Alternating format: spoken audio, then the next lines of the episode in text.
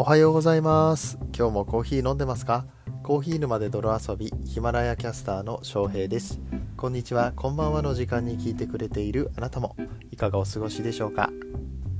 この番組はコーヒーは楽しいそして時には人生の役に立つというテーマのもとお送りする毎日10分から15分くらいのコーヒー雑談バラエティラジオとなっております。皆さんの今日のコーヒーがいつもよりちょっと美味しく感じてもらえたら嬉しいです。はいということで本日は3月の31日ですね。3月最終日となっております。皆さんいかがお過ごしでしょうか、えー、昨日のうんと終わりがけにも月初宣言とかねあの振り返りの話とかしますけれども3月にうん立てた計画はどれぐらい進みましたでしょうか？まあねこれはあの成し遂げることができなかったとしても、うん、立てるのが大事というかあの目標をしっかりとこう定量化して毎月毎月こなしていくこれをね癖づけしていくことによって、えー、ちゃんと夢を叶えていくことができますよっていうようなね、えー、そんな話もあったりとかしますけれどもそうそう夢の話ですね。昨日あの、えー、ちょっとエイプリルドリームっていう PR タイムズさんがやってる企画に関するお話をさせていただきましたが是非とも皆さんの夢とか目標っていうのを教えていただきたいなということで、えー、コメントの方とかあのもしくはあれですね Twitter で「ハッシュタグうんとエイプリルドリームって言って、えー、流すだけでもいいんじゃないかなと思いますけれども明日4月1日、えー、エイプリルフールというもう人を騙す習慣、まあ、あの騙すだけじゃなくてこうちょっとね楽しい日にしようみたいな感じでもともとはそういう日ですもんね、え脳を騙すじゃないですけれどもちょっと面白いことをしてこうリラックスしたりとか、え脳を活性化させたりすることが目的の日だったのがだんだんね人を騙してもいい日みたいな風になってきてしまった、えー、残念な文脈もあったりしますがこれれをね嘘つきじゃなくて、えー、みんな夢を語るまあバカ野郎じゃないけど あのそういうなんだろう、なんて言ったらいいか分かんないや、そうそういう人。あの、夢を持つ人って素敵だよねっていうことで、うん、あの皆さんの夢をね、語っていこうじゃないかと、叶わないかもしれないとか、まあ、そんなこと関係ないんですよあの。あなたが持ってる夢は何ですかって、それに向かってね、ちょっとなんか、あの向かっていくのがキラキラしてていいじゃないですか。ということで、えー、この夢を語る機会を PR タイムズさん作ってくれてます。えー、みんなで一緒に話していけたらいいなと思っておりますので、えー、ぜひぜひ、えー、コメントなんかくれたら嬉しいと思います。さあ、えー、本日はですね、その、えー、4月1日の April Dream の放送を明日する関係で毎週木曜日、えー、ハッシュタグ TBT スローバックサーズでで歴史のお話をしているんですけれども、うんと、その日をちょっと、うん、1個前倒しにしてね、本日水曜日のうちに話していきたいかなと思います。で、今日はどんな歴史の話をするかというと、タリーズコーヒーの歴史、えー、ですね。皆さんタリーズ好きですか？よくスターバックスのお話をここではしておりますけれども、タリーズもね、あの素晴らしいコーヒー屋さんですので、こちらの歴史についてお話ししていきたいと思います。この放送は歴史とか世界遺産とかを語るラジオ友沢さんの提供でお送りしますさあ、えー、このタリーズコーヒーっていうコーヒー屋さんねあの街中でたくさん見かけることがあると思いますけれども2005年平成17年にアメリカの法人から商標権を買い取って、えー、タリーズジャパンというものが生まれております、えー、これ現在は伊藤園の連結子会社となっておりましてっていうのはここの創始者のね松田さんっていう方がいらっしゃるんですけれども、えー、この松田さんが売却をしたということで、バイアウトしたんですね、このタリーズコーヒーを。創始者の松田さんがバイアウトして、今は伊藤園がこの権利を持っているっていう感じですね。で、あの缶コーヒーとかもタリーズさん出してるんですけれども、伊藤園の自動販売機の中に入ってたり、あまあまあ他のね、ジャパンビバレッジさんとかの、えー、自販機に入ってることもあるんですけれども、今はこの伊藤園さんのなんか多いお茶とかね、えー、売ってるあの伊藤園さんです、えー、そちらの会社となっております。ともとはアメリカの会社でして1992年シアトルで不動産会社を営むトム・タリー・オキーフさん、えー、という方がこのタリーズコーヒーを開業しました、え、スターバックスとかあとはこのシアトル三大コーヒーチェーン、え、と言われているシアトルズベストですね。スターバックス、シアトルズベスト、タリーズコーヒー、この3つがシアトル3大カフェチェーンとされていますけれども、えー、まあ、それぞれ全部日本に入ってきてますね。で、その中でも、タリーズコーヒーはちょっと他のコーヒー屋さんに比べて後発で出てきたコーヒー屋さんだったんですがもともとはスターバックスと同じことをしよう要は真似をしようという名目名目のもとでオープンしたのがこのタリーズコーヒーさんだったということらしいです、えーと、設立当初はシアトルの本社施設もスターバックス本社と向かい合わせに存在した。もうめっちゃ喧嘩売ってますよね。みたいな感じで、えー、やってて、まあ、その後タリーズの本社さんは移転したらしいですけれども、えー、タリーズコーヒーを探す最も簡単な方法はスターバックスの前に立ち辺りを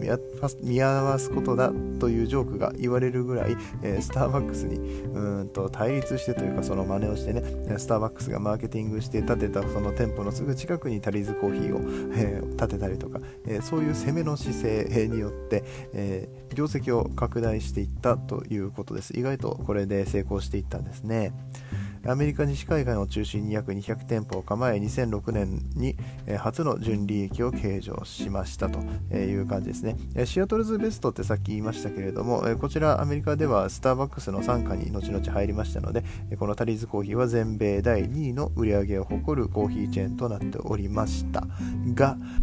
まあ、時代の流れですね。いろいろありまして2013年には倒産、えー、2018年には店舗閉鎖ということで、まあ、アメリカのコーヒー市場からはうんと一応コーヒーのブランド名として名前は残っていますけれども、えー、スターバックスとかみたいには残っていないということですね。しかし日本ではこのタリーズコーヒーありますよね。これがどういうことかと言いますと日本におけるタリーズコーヒーというのは、えーフランチャイズでこのアメリカから日本にこう移動してきた持ってきた、えこれを、ま日本でやりたいよっていう人がいて、えこの1号店をフランチャイズっていう形で建てたんですね。でこれが誰かというと松田幸太さんという方、えこちらがタリーズの創業社長となります。今ねちょっとクラブハウスでもかなり人気の方でしていろんなお部屋にいらっしゃいますので多分すぐ見つけることできるんじゃないかなと思いますけれどもこの松田幸太さん。アメリカに友人の結婚式で訪れた際にそこで飲んだタリーズのコーヒーがまあ美味しくて、まあ、痛く感動してこれ日本でもやりたいと思っていたそうです。ででそんな中ですねタリーズの社長さんが日本に来ると。日本に来るから直談判しようということでこの当時のタリーズの社長さんにアポなしで話をしに行ったそうです。その時松田さん27、28歳ぐらいだったそうですね。すごいですね。かなりあの熱烈にこのタリーズを日本でやりたいっていう思いのもとね、もうなんか行動力がすごいというか、えー、みたいな感じでやっておられました。えー、っとね、これまたこだわりもすごくて、これ1号店銀座にできたんですけれども、当初銀座に出店する予定ではありませんでした広尾という地域ですね、えー、と僕あまり場所が分かってないんですけども広尾の方に、えー、建てる予定だったんですけれども、まあ、そちらでいろいろ契約を進めていた矢先銀座にいい物件空いたよっていう情報を得たそうです。でもすぐにあのそちら見に行って、うん、店内とかあの雰囲気がすごく良かったんですって。うん、ということでいやこれは銀座で建てようっていう風になって疲労の方はキャンセルですよね。もうキャンセル料とかもかかっちゃうんですけどもね、えー、何百万というキャンセル料を、えー、払ったっぽい、えーと、ちょっと僕が読んでる記事では払ったっぽい感じです。で、えー銀座の方にお店を建てると。この1号店を建てるのにトータルで7000万円以上、えー、使ってたりとかするんですけれども、えー、それをうまく返済しながらねっていうかもうこの1号店のタリーズのタリーズコーヒーは大成功しまして、うん、で2号店3号店と作っていって日本でも着々とこのタリーズコーヒーブランドというものを大きくしていきました。えー、そして2005年の8月にはこのタリーズコーヒーコーポレーションっていうのをこのアメリカからですねフランチャイズという形はありながらもアメリカのコーヒー屋さんとしてやっていたんですけれども日本におけるタリーズの商法権を完全に取得することによって、えー、このアメリカのタリーズコーヒーさんとはこう関係ないよと、えー、関係なくはないけどあの会社が違うよっていう形に、え、することになりました。でこの後じゃないですかタリーズコーヒーさんが、え倒産したのがね。2013年に倒産売却っていう形になったので、うんと、それよりもだいぶ前にタリーズコーヒージャパンというものが出来上がっていましたので、あのそんなにその本社のアメリカ本社の潰れた時の煽りみたいなのは受けなかったということです。その後もやはりどんどんと大きくなっていきまして2006年には320店舗を達成し日本におけるスペシャリティーコーヒーチェーン2位まで成長しました。ただこの頃同時にですねこのタリーズコーヒーさんは伊藤園にこう売却されるわけですね、えー、創始者の松田幸太さんはまた別の事業を始めるということで、えっと、現在は XN シングスってあのホットケーキ、パンケーキのお店ありますよね。ねそちらの代表をされていたりもするんですけれども、この松田さん、さすがですよね。あのすごくあのお仕事、ビジネス上手な方だなと思いますが、そんな松田さんが育てた、えタリーズコーヒー、あの現在も、うんと店舗新しいのができてたりとかして、いや、なんか、もう儲かってんのかどうかわかんないけど、うん、あのすごいなと思いながら、うん、あのタリーズさんはタリーズさんで、スタバとはまた違う魅力。そしてあのコーヒーの味がやっぱ美味しいですよね。かなりこだわっておられるというかそのスペシャリティコーヒーを日本で広めていこうっていうところをですね、え、すごく感じることができて、うん、僕はちょっと近くにいないのであんまり行ってませんけれども、うん、あの意外と僕はスタバよりタリーズコーヒーさんがあったらそっち入っちゃう派なんですよ。いや、意外じゃないか。意外かどうかわかんないけど、最近スタバのが話ばっかしてるからね。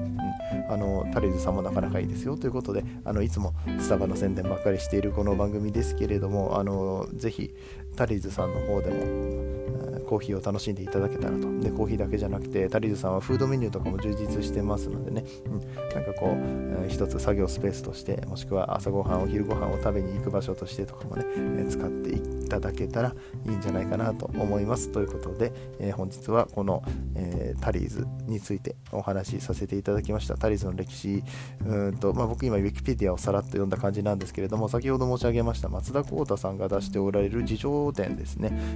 すべては一杯のコーヒーからというこのタリーズの創業企業物語、えかなり感動する内容となっているということなので、えー、皆さんぜひぜひ読んでいただけたらいいかなと思います。Amazon とかで普通に買えますのでね、えー、全ては一杯のコーヒーから。素敵なタイトルですけれどもあのよければ皆さんのえー、この一杯タリーズのこの一杯みたいな、えー、思い出とかねあったらよかったらコメントの方で教えてくれたら嬉しいです。ということで、えー、本日は終わっていきたいと思います。今日の話が面白かったよと思っていただけた方、えー、ぜひチャンネルのシェア、フォロー、いいね、えー、よろしくお願いいたします。そしてコメントをいただけるととっても嬉しいです。コーヒー沼で泥遊びではいただいたコメントに声でお返事をしております。ぜひラジオのお便りのような感覚で質問、クレーム、愚痴、感想何でも結構でございます。えー、こちらね、コメントを残していただけると僕のモチベーションにつながったりしますので、えそしてここでね、え皆さんとやり取りをするのをいつも楽しみにしておりますので、どうぞよろしくお願いいたします。それでは昨日いただいたコメントにお返事をしてまいります。昨日はですね April Dream に参加しようということで、えー、さっきもちょろっと出てきました、えー、PR TIMES さんの、えー、企画 April Dream ですね、えこちらについてお話をしましたが、え K さんからコメントをいただいております。えっとえっとってね、うん、言ったけどね別にね。いいじゃん別に。そういうこともあるじゃない。えー、っとってなる時だって。ありますよ普通にこうやって。僕だって止めずに喋ってんですから。ていうか冒頭だったら撮り直せよって話だよね。それすら撮り直さずにねそのあのいいんですよそれで。ライブ感があると思っていただければ いいかなと思いますけれども、はいはい。えー、でね、えー、エイプリルドリームに参加したいなと、えー、ね、K さんは表明してくださってますから、ぜひ、なんか SNS でね、ハッシュタグ、エイプリルドリームつけて、つぶやくもよし、こちらのコメント欄、うんと、今日の分とか明日の分ですね。まあ今日の分はあんまり内容は関係ないんですけれども、でも今日、の分にコメントをしておいてくれると明日のエイプリルドリームの日の配信のコメント返しで載せることができるからそれもいいかななんて思ってますけれどもね。あのもう誰でも自由に参加できる企画となっておりますのでぜひぜひこちらエイプリルドリーム皆さんご参加してみてください、えー、詳しく知りたいという方エイプリルドリームで検索、えー、もしくは、えー、っと昨日の放送ですね。昨日の僕の放送にリンク貼られていますのでよかったら見てみてください。はい、ということで K さんいつもコメントありがとうございます。今日は K さんだけですね。はい、えー、っと、そしたらですね、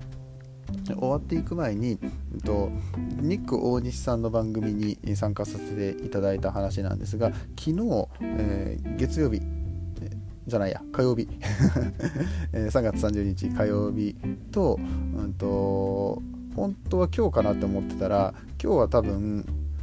そのニコニさんの「それでも地球は回ってる」っていう番組で200回記念だそうなのでこちらには載せないような200回記念は200回記念で撮るって言ってたんで、えー、と多分僕の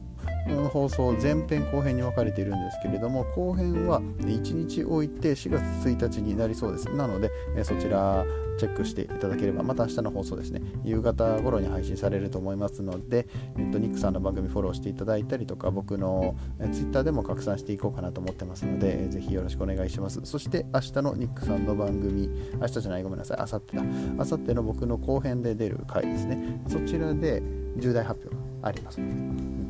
あのどんな発表かはそちらの放送を聞いていただければと思います。えー、っとその内容ね多分ツイッターでもんと発信する予定ですけれどもどっちが先になるかな？ちょっと分かんない。ツイッターで先に言うか、まあ、もしくはその放送がされた後で言うか分かりませんけれどもね、えー、嬉しいニュースとなっておりますので、えー、皆さんぜひぜひご期待あれといったところで本日は終わっていきたいと思います。今日も最後まで聞いていただきありがとうございました。皆さんにとって今日という一日が素晴らしい一日となりますように水曜日折り返ししてですね仕事の方まだまだ頑張ってまいりましょう。それでは明日のまた明日の朝。お会いいたします。大体ね、最後に噛むんだよね。はい。次はどの声とつながりますか？引き続きヒマラヤでお楽しみください。